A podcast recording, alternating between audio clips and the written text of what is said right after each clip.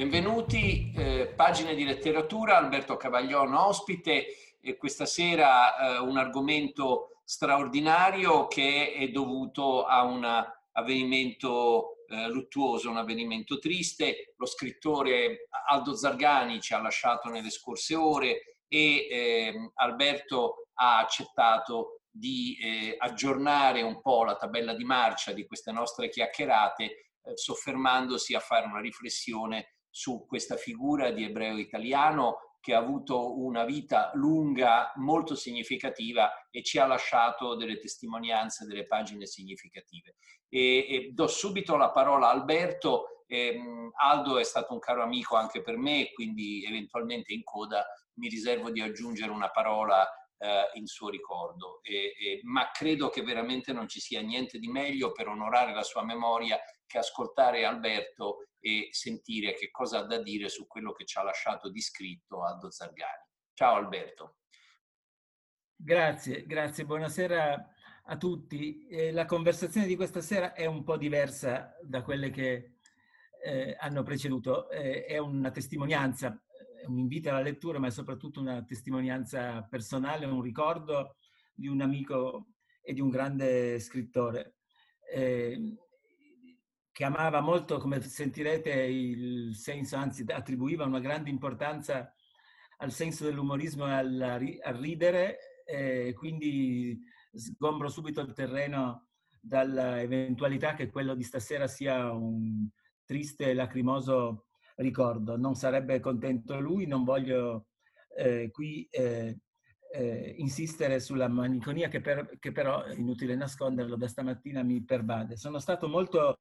amico di Aldo, in qualche modo posso dire, con lui scherzavamo molto spesso, che in, con lui io posso, potevo esercitare una sorta di eh, ius prime noctis, perché nell'inverno 94-95 il direttore editoriale del Mulino mi girò il manoscritto di Per violino solo. In quel periodo io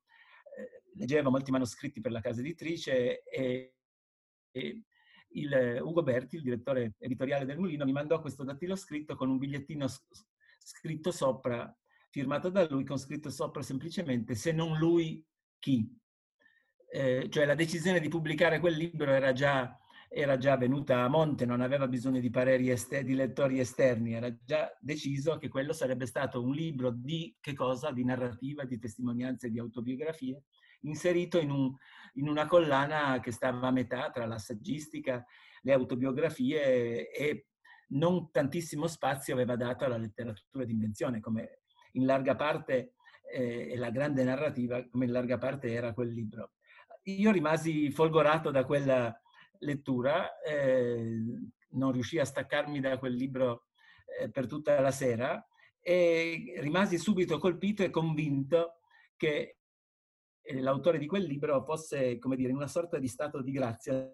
nel momento in cui lo aveva scritto. Era un libro che usciva, come dicevamo prima, nel 1995, si era nei primi anni in cui l'Italia riscopriva le memorie eh, eh, delle leggi razziali, del, eh, dell'antisemitismo fascista, della Shoah stessa, non, nulla di paragonabile a quello che è venuto, è venuto dopo come numero di testimonianze come, e come testi di ricordi eh, sull'Italia tra il 38 e il 45. Eh, era un libro diverso da tutti gli altri, era un libro eh, particolare destinato a una grande eh, fortuna editoriale, lenta ma inesorabile. Il libro ebbe subito un, un, grande successo di pubblico anche in Italia, fu poi tradotto eh, in, in, tedesco soprattutto, la sua fortuna in Germania è sicuramente superiore a quella di qualunque altro eh, paese, ma era un libro che raccontava da un punto di vista molto particolare eh, la vicenda di un, la storia di un ebreo italiano nell'Italia del Novecento, nel lungo periodo del Novecento. Dopo, dopo, quel libro Zargani ha pubblicato molte altre cose, ha scritto tante altre, altre cose, ma come mi, era, mi è capitato di dirgli e di scrivergli, quello stato di grazia che lo aveva eh, caratterizzato nel momento della stesura de, eh, di Per violino solo in qualche modo si infranse e devo dire con un pizzico di malinconia anche la sua fortuna negli ultimi anni eh, lo aveva un po' abbandonato. Non si può non ricordarlo qui stasera se non segnando con, così, con un tocco di, di, di malinconia e anche di, di, di, tristezza sottolineare la solitudine eh, di Zergani dell'ultimo periodo. Eh, non è stato, era,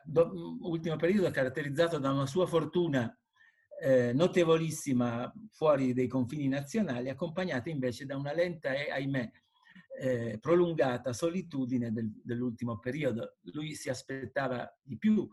dalle patrie lettere e anche dal mondo ebraico. In qualche modo eh, sorpassato, superato da altri scrittori, ma il tempo che è sempre galantuomo renderà col passare degli anni eh, del tutto evidente che eh, con, eh, eh, per violino solo ci troviamo di fronte a quello che è quasi sicuramente uno dei risultati migliori, più alti della letteratura ebraica italiana del secondo eh, periodo. Il libro ha un, un, ehm,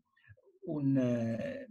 sottotitolo ironico, come tutte le scritture di Zargani, La mia infanzia nell'Aldiquà 1938-1945. E, ha avuto parecchie riedizioni dallo stesso, dallo stesso editore, ha avuto un seguito eh, una seconda parte, secondo me scritta un po' affrettatamente, che racconta il dopoguerra italiano e la sua giovinezza nell'Italia del dopoguerra, che è un bel libro di testimonianze, ma non ha queste caratteristiche eh, straordinarie. Parto dalla premessa, da quello che lui scrive nelle prime pagine del libro, perché è molto importante per noi che ragioniamo spesso sulla memoria e la Shoah. E scrive Zargani, non mi è stato lieve descrivere il lutto. Sui tempi lunghi sembra che solo l'umorismo e i culti riescano a sopravvivere, mentre il ricordo si spegne con la vita delle persone che l'hanno portato dentro di sé. Davvero si farebbe un grave torto a Zargani se, si, inserisse, se si inserisse questo suo libro nella fluviale memorialistica sulla Shoah che è uscita nel ventennio successivo al 1900. Eh,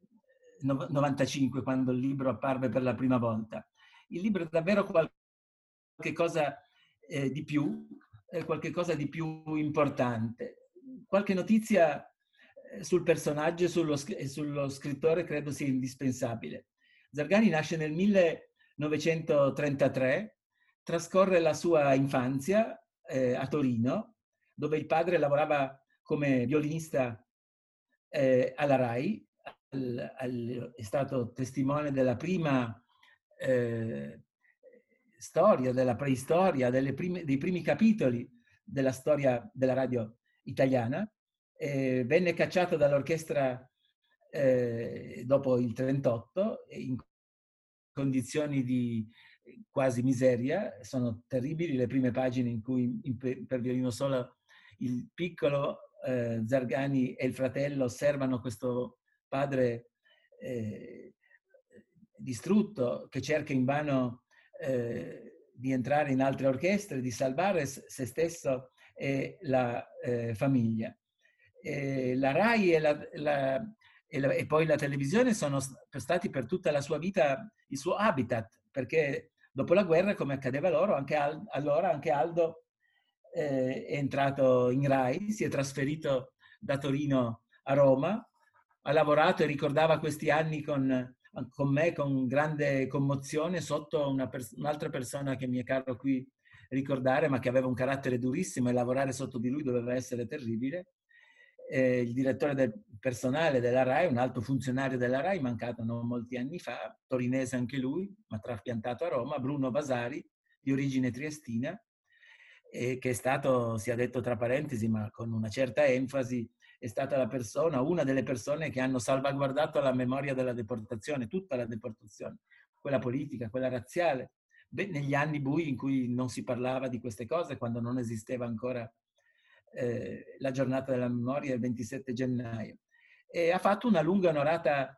eh, carriera in RAI come eh, covando per tanto tempo questo sogno di una scrittura e probabilmente mentalmente costruendo questo suo capolavoro per almeno, credo, un trentennio. Credo che abbia covato questo libro per almeno tre decenni. In tutto il libro eh, Zargani però non ha trascurato, mettendo insieme l'ironia subalpina con un po' di distacco romanesco, un po' di qualche venatura eh, del suo aver abitato a lungo a Roma, ma non ha mai dimenticato nei proverbi, nelle riflessioni, anche nella lingua, secondo me, la saggezza dei suoi avi livornesi. E Livorno ha un ruolo, e la comunità di Livorno, da dove veniva una parte sue, dei suoi antenati, eh, eh, deve moltissimo e lo vedremo con alcuni esempi tra un, tra un momento.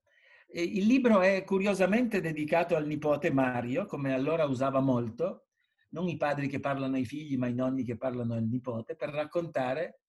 questa che di fatto si presenta, sia pure molto sui generis, una lunga, commovente lettera di commiato, è scritta quando Aldo era ancora molto giovane, dedicata a questo nipotino appena, appena nato. Eh, però eh, eh, Zargani avverte subito questa, l'importanza, o meglio, la pericolosità di un ricordo e il rischio della lamentosità. La cultura musicale del, del padre, quello su cui lui ironizza molto, le note lunghe degli strumenti a corda, cioè quei, quelle note, quegli accordi lunghissimi su cui la musica insiste molto per toccare le corde più, più delicate, più lacrimose della nostra esperienza di vita, non gli andavano bene. E quindi cerca di eh, raccontare con una grande verba eh, comica eh, quello che è stato il suo passaggio in quegli anni burrascosi, eh, in collegio dove, dove nell'Astigiano la famiglia lo nasconde, e dove ha la prima esperienza, diciamo, del mondo sacro, del suo, della sua ebraicità, ma anche del convento dove, dove viene ospitato con, con i giochi, eh, le, i ricordi dell'infanzia, della scuola ebraica torinese, di una maestra d'asilo, di una direttrice didattica particolarmente severa. Va detto qui che eh, essendo di famiglia povera, non era in nessun modo riconducibile alle famiglie classiche della borghesia antifascista o non antifascista eh, di Torino degli anni 30, eh, ricorse più volte nell'infanzia, lo racconta e spiega anche la rabbia che ha covato avendo assaggiato che cos'era la beneficenza della borghesia ebraica, sia pure definita tzedakah, ma tutto dato con un tono di, di ipocrisia, talvolta di malignità. C'è molto in lui è una voce un po' dissonante rispetto a quelle memorie che conosciamo di più, non solo sulla comunità torinese, ma anche in generale sulla, sulla vita ebraica italiana, perché lui è un po' un'altra parte che eh, fa ascoltare la sua voce, una voce di una, di una, di una persona che appunto con eh, dialetto ebraico veronese in questo caso gli faceva dire di avere intenzione di scrivere non un capolavoro, non una, un, un'opera d'arte sopraffina, ma una semplice eh, opera che assomigliasse alla zucca barucca che gli confezionava la sua zia eh, Rosetta e lui commenta la zucca barocca sta per, naturalmente per zucca benedetta, il cibo degli ebrei poveri, dice che si mangia con il cucchiaino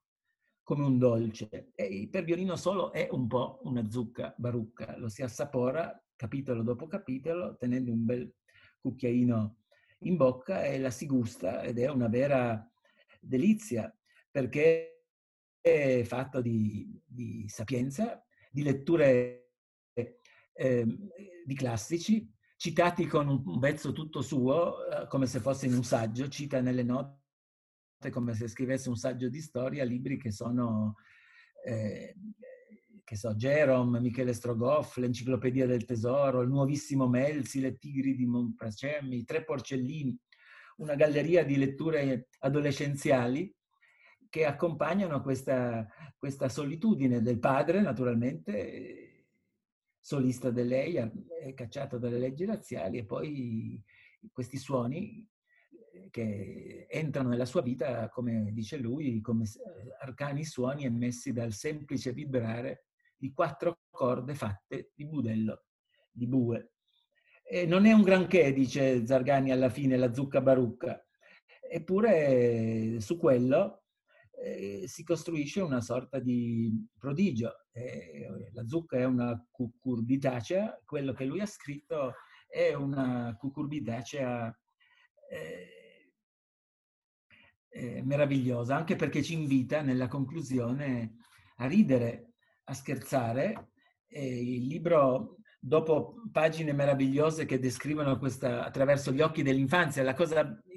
la forza del libro sta nel fatto che è raccontato da un uomo che aveva ormai raggiunto la maturità, ma si sforza di raccontare il se stesso bambino. L'io che parla nel libro è esattamente l'adolescente che si commuove appunto ricordando i dolci, ricordando le lezioni, i proverbi dei suoi... Eh, eh,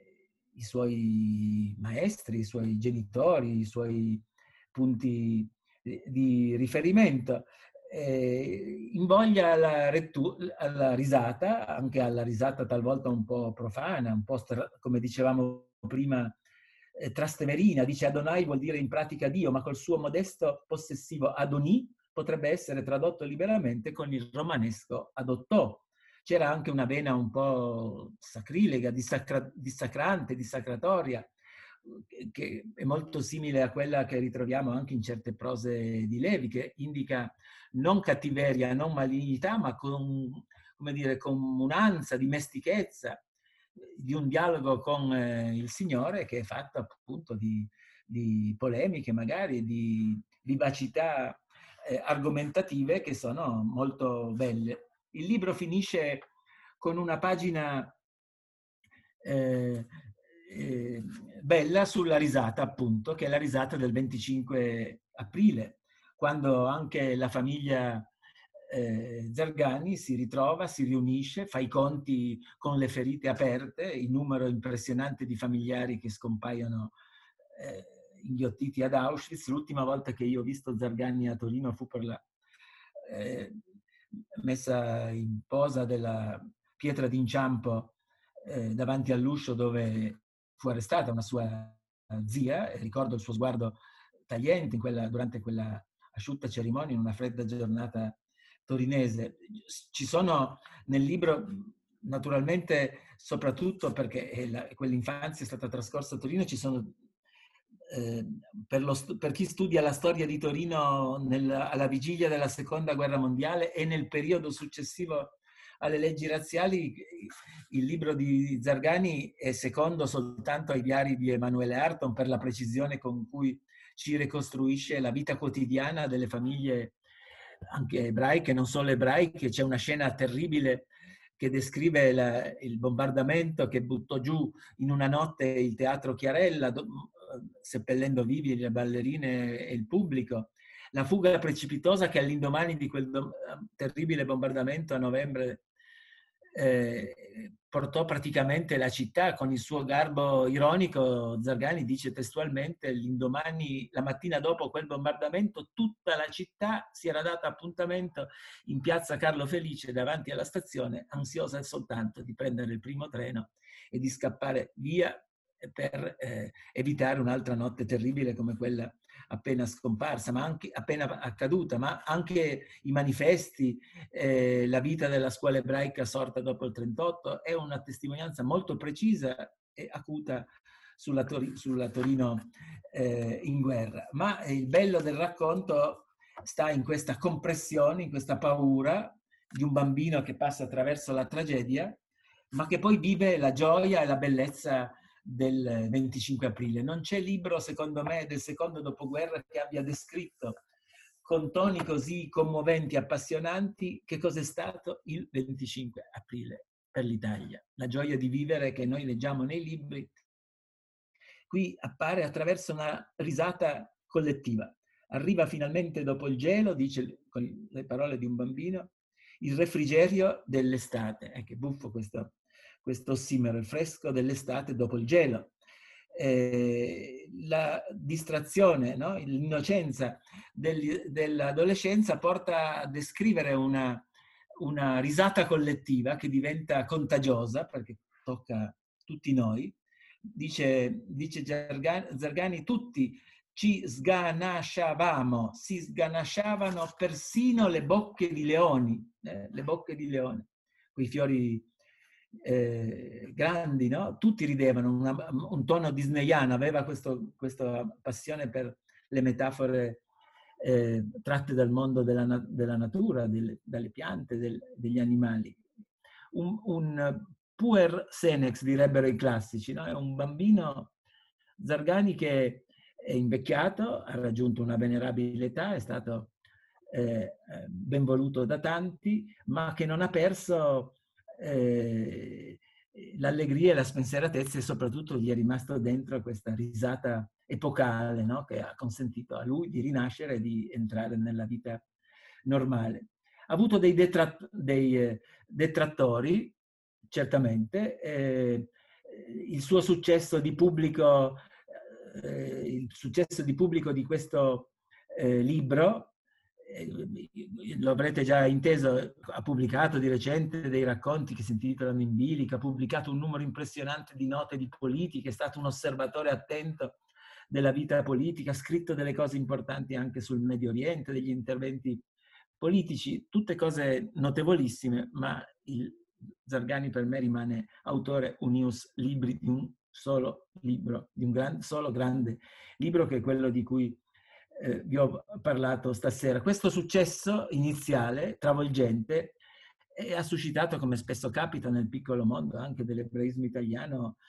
qualche piccola invidia, qualche, qualche malignità, non, non, lo so, non ho mai ben capito perché eh, alla fine, dopo un decennio, eh, Zargani era, appariva molto più conosciuto in Francia in Germania, dove ha girato, ha, anche, ha avuto anche un fortunato tour, una serie di fortunate tournée eh, anche oltreoceano di cui raccontava, faceva reportage, fece invitato da una bravissima italianista australiana di origine italiana, Mirna Ciccioni, che ha scritto su di lui dei saggi molto belli. Fece una lunga per lui memorabile tournée in Australia per, parlare di per violino solo, ma soprattutto per ammirare qui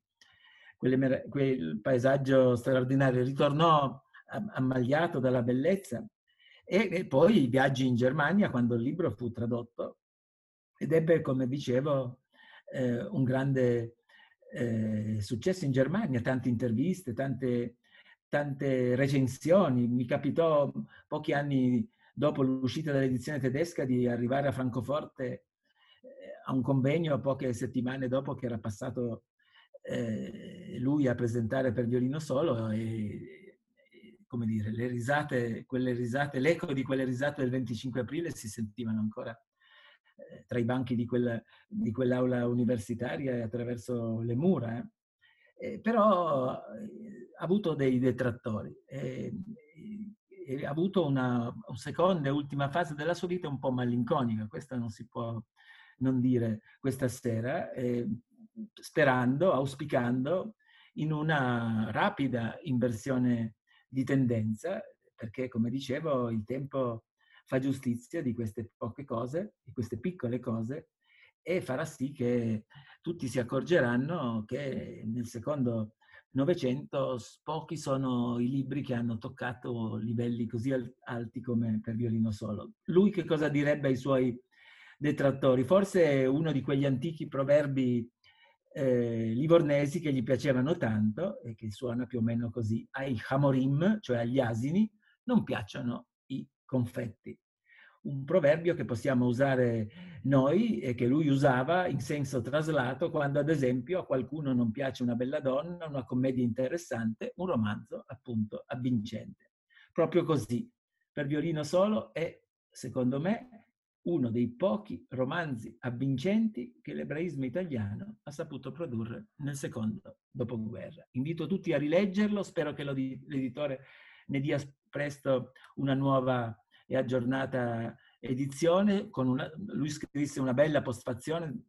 eh, aggiornando e ripensando al successo della, della, prima volta e spero che entri nel mondo della scuola, che lo si possa eh, rileggere. Certo, lui andava a presentarlo accompagnato dalla sua compagna, che è Elena, alla quale va stasera il mio ricordo affettuoso e commosso, le sono molto vicino, come sono vicino alla figlia. Eh, Elena è stata una grande attrice di teatro, forse la spettacolarità di certe scene di per violino solo non sarebbero state possibili se dietro non c'era la vita di teatro di Elena. Eh, c'è una foto bellissima che si trova in tutte le biografie di Primo Levi, in cui si vede Levi accompagnato dai giovani attori della compagnia, tra i quali c'era appunto Elena, che hanno,